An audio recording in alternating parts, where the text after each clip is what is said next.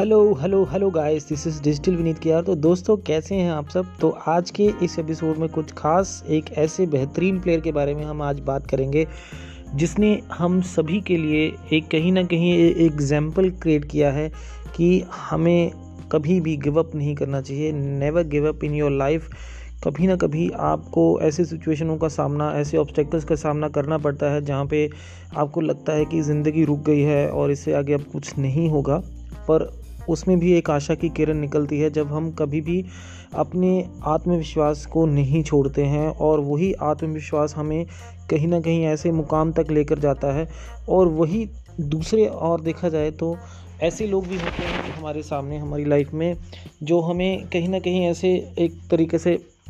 Negative और create करके रखते हैं और उनको पता रहता है कि ये उनका जो प्रयास रहेगा, ये एफर्ट्स रहेगा हमारे ऊपर कि हम उनको, वो हमारे ऊपर ज़्यादा प्रेशर क्रिएट कर सकें ताकि अपना एक तरीके से अपना वो काम निकाल सकें या अपना एक तरीके से अपना एक ये दिखा सके लोगों के सामने कि मैं उनसे ज़्यादा बेटर हूँ। पर कहीं ना कहीं वक्त उन चीज़ों को सिखा देता है कि वो अपने आप को जो प्रूव करना चाहते हैं, किसी को दबा कर किसी को किसी को किसी भी तरीके से प्रेशराइज कर कर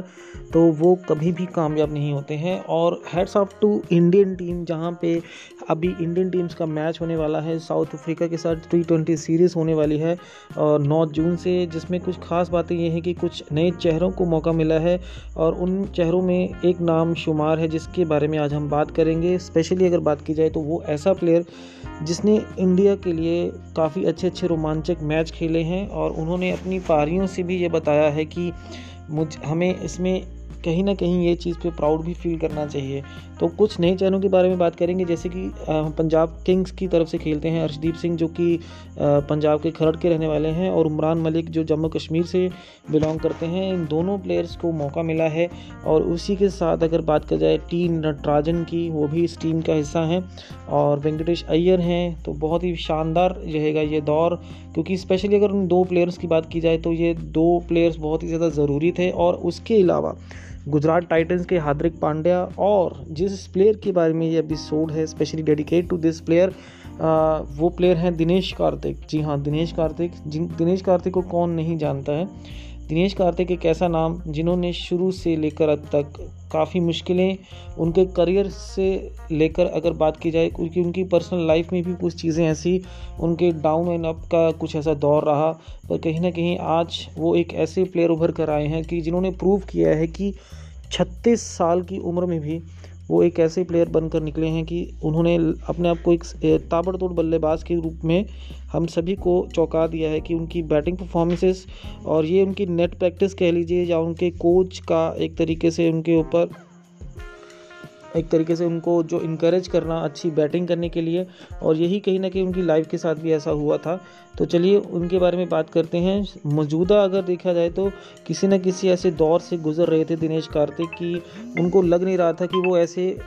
कम बैक कर पाएँगे एज ए डोमेस्टिक क्रिकेट में या उनको इंटरनेशनल क्रिकेट में भी मौका मिलेगा। पर अभी हाल ही फ़िलहाल में इंडियन टीम का अनाउंस हुआ है, जिसमें दिनेश कार्तिक को जगह मिली है। ये बहुत ही बड़ी बात है दिनेश कार्तिक के लिए, और होना भी चाहिए, जो अच्छा डिज़र्व करता है, उस प्लेयर को टीम में खेलने का मौका मिलना चाहिए। और यही तमिलनाडु के इस प्लेयर ने साबित भी किया और शुरुआती अगर बात की जाए उनका जो डेब्यू रहा वो 2004 से रहा और इंडियन प्रीमियर लीग में उनका जो सफ़र रहा बहुत ही अच्छा रहा। शुरुआती उन्होंने मुंबई इंडियंस से की थी, उसके बाद कोलकाता नाइट राइडर्स में गए। 2018 से वह कप्तान भी थे कोलकाता नाइट राइडर्स के और उसके बाद 2022 में फिर दोबारा से रॉयल चैलेंजर्स ने उनको बिड किया और दिनेश कार्तिक को साढ़े पाँच करोड़ रुपए में बेंगलोर की टीम में शामिल किया। और ये एक ही दिन में नहीं होता है दोस्तों, ये चीज़ें अगर देखा जाए तो हम सभी एक चीज़ को बखूबी जानते हैं कि एक दिन रहता है कि प्लेयर का एक फॉर्म होता है कि उसका एक टाइम टू टाइम उसकी गेम इम्प्रूव होती रहती है। वो कहीं ना कहीं उसकी गेम में दिखता भी है उनकी गेम में और ये गेम का ही एक तरीके से उनके ऊपर ये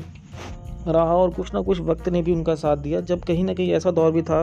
कि उनको ऐसे देखिए, छत्तीस साल की उम्र में भी इंडियन टीम में जगह बनाना बहुत बड़ी बात है। और अगर देखा जाए तो शुरुआती दौर में, अगर देखा जाए उनका तो अंतिम टेस्ट क्रिकेट था वो था 9 अगस्त 2018 को। इंग्लैंड के खिलाफ और उसके बाद अगर देखा जाए तो एक दिवसीय जो था उनको, उन्होंने लास्ट जो खेला है, वो 17 दिसंबर 2017 को खेला था श्रीलंका के खिलाफ। उसके बाद उन्होंने दोबारा से कम करने के लिए काफ़ी नेट प्रैक्टिस भी की और ओवरऑल देखा जाए तो पूरे तीन साल लगे उनको नेट प्रैक्टिस में और कहीं ना कहीं ये चीज़ उनको, उनके ऊपर उभर भी की आई है और अभी के जो आई के जो मैचेस गए हैं, उन्होंने काफ़ी अच्छी बल्लेबाजी की है और लगता भी है कि वो एक दमखम दिखाते हैं अपने बल्ले से और ये जैसा उन्होंने प्रूव किया था बांग्लादेश के साथ फाइनल मैच में कि उन्होंने लास्ट बॉल पर भी छक्का लगाया था। बहुत ही अच्छा शॉट था जिसकी बहुत ज़्यादा ज़रूरत थी, जिसकी वजह से सीरीज़ जीती थी इंडिया और हम सभी को हैरान कर दिया था उन्होंने। तो ये थी उनके लिए बहुत बड़ी चीज़ क्योंकि उन्होंने जब से लेकर 2002 से जब तक वो शुरू से ही तमिलनाडु टीम का हिस्सा रहे डोमेस्टिक क्रिकेट की बात करें उसके बाद दिल्ली डेविल्स के लिए 2008, 2010, 2014 में रहे और उसके बाद 2011 में किंग्स इलेवन में भी कुछ टाइम पे शिफ्ट हुए उसके बाद मुंबई इंडियंस में आए फिर 2015 में देखा जाए तो फिर से आरसीबी के साथ खेले 2016-17 में गुजरात लाइन्स के साथ रहे 2018 से के के आर के साथ वो उन्होंने कप्तानी की संभाली संभाली और उसके बाद अभी फिर दोबारा से आर ने उनको ख़रीदा है और इससे पहले 2007 के वर्ल्ड कप की बात की जाए तो वहाँ पे भी उन्होंने एक तरीके से ग्रैम स्मिथ का एक बहुत ही बेहतरीन कैच पकड़ा था। अगर आपको याद हो कि श्रीशांत ने बॉल किया था और जो स्लिप के ऊपर उन्होंने जो कैच पकड़ा था वो वो मैच जो था वो कैच की वजह से ही जीता था इंडिया ने और उसमें बहुत ज़्यादा योगदान रहा, एक कंट्रीब्यूशन रहा दिनेश कार्तिक का।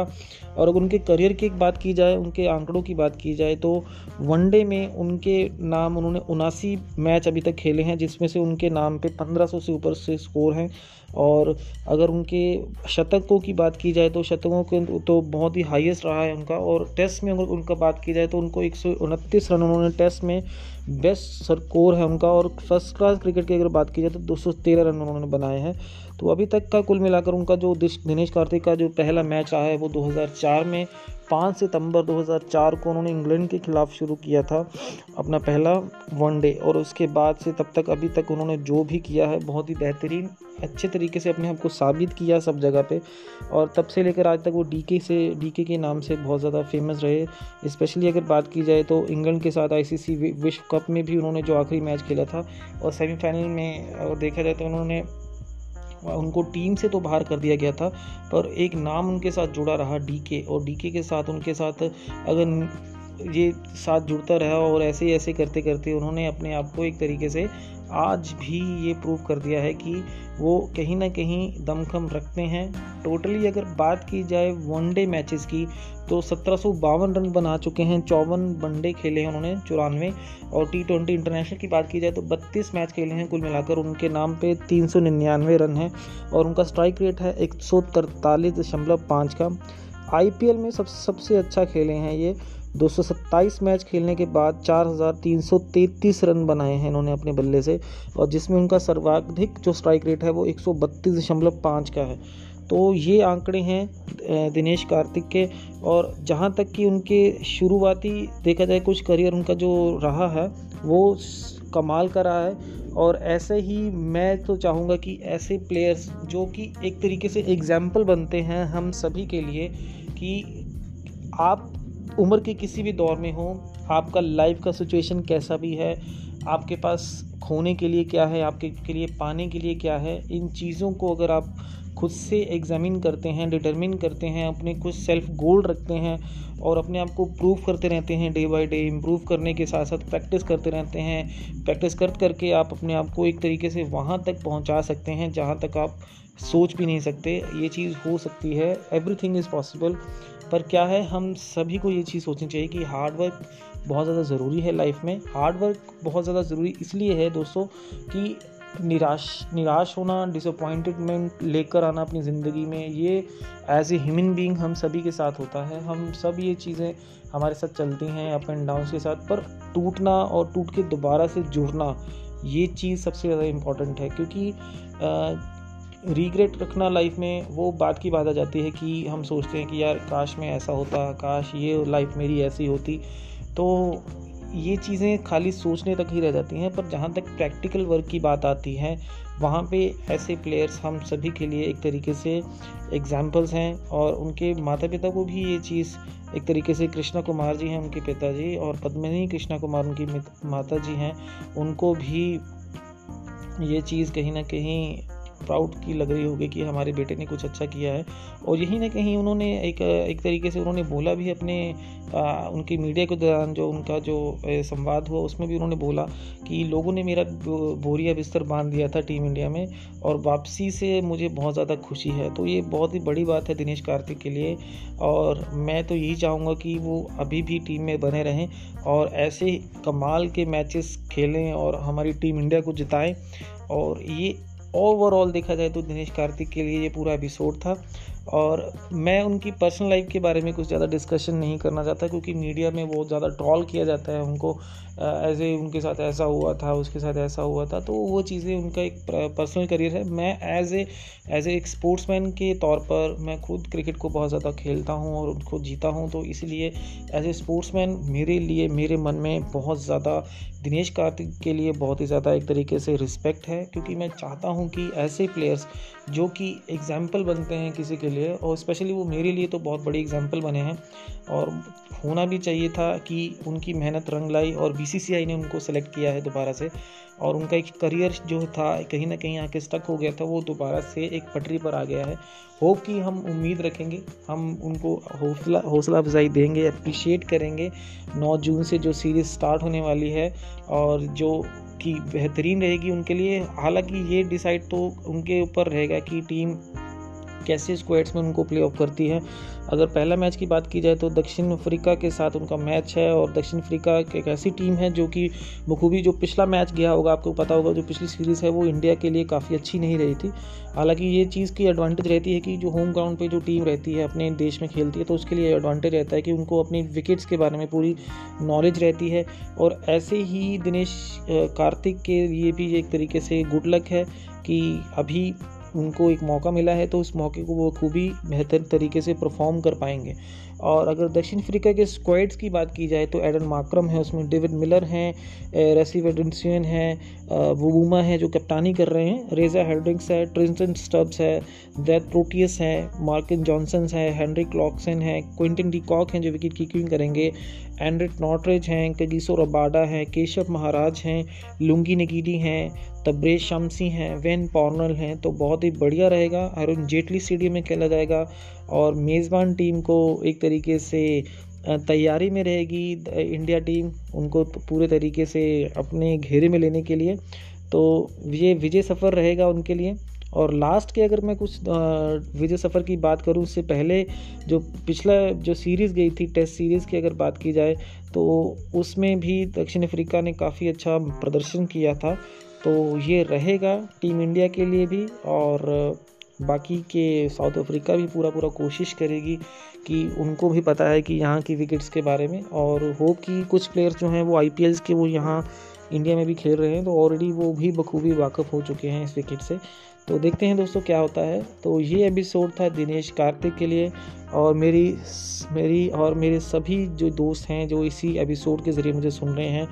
ऑल ओवर जो दिनेश कार्तिक को शुरू से देखते आ रहे हैं ऑन द विकेट और उनको बहुत ज़्यादा बधाई देता हूँ कि दिनेश कार्तिक जैसे प्लेयर दोबारा से इस टीम में शामिल हुए हैं। और स्पेशली अगर देखा जाए तो न्यू जो चेहरे हैं, जो न्यू कमर्स हैं, जैसे कि अर्शदीप सिंह है, उमरान मलिक है, उनको भी मौका मिला है। तो देखते हैं ओवरऑल देखा जाए तो पूरी बैलेंस टीम बनकर आई है, क्योंकि इस बार लेफ़्ट आर्म सीमर भी निकल कर आया है हमारे लिए। अर्शदीप सिंह बहुत ही अच्छी बॉलिंग करेंगे वो। और उनके साथ टी नटराजन और देखा जाए तो राइट हैंडेड बॉलिंग स्क्वेड में उमरान मलिक तेज़ गेंदबाजी में बहुत बढ़िया विकल्प है इंडिया के लिए। तो देखिए दोस्तों क्या होता है। तो ये एपिसोड आपको कैसा लगा दोस्तों? अपने दोस्तों के साथ शेयर कीजिएगा।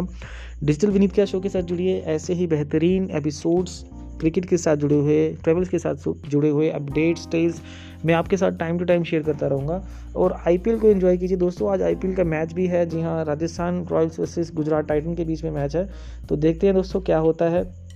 क्वालिफायर मैच है तो जो टीम अच्छा खेलेगी वो आगे बढ़ेगी और जो नहीं खेलेगी वो अभी क्या कह सकते हैं दोस्तों, आपको पता ही है जो पार्ट ऑफ़ द गेम है। और गुजरात टाइटन ने पहले टॉस जीता है और उसने गेंदबाजी करने का फैसला किया है। तो गेंदबाजी करते हुए राजस्थान रॉयल्स ने बल्लेबाजी में अट्ठानवे रन बना लिए हैं, अभी तक दो विकेट के नुकसान पे। तो देखते हैं दोस्तों क्या होता है। तब तक आप आईपीएल को एंजॉय कीजिए एपिसोड को एंजॉय कीजिए, अपने दोस्तों को बताइए और खुश रहिए दोस्तों। Take care of your self bye bye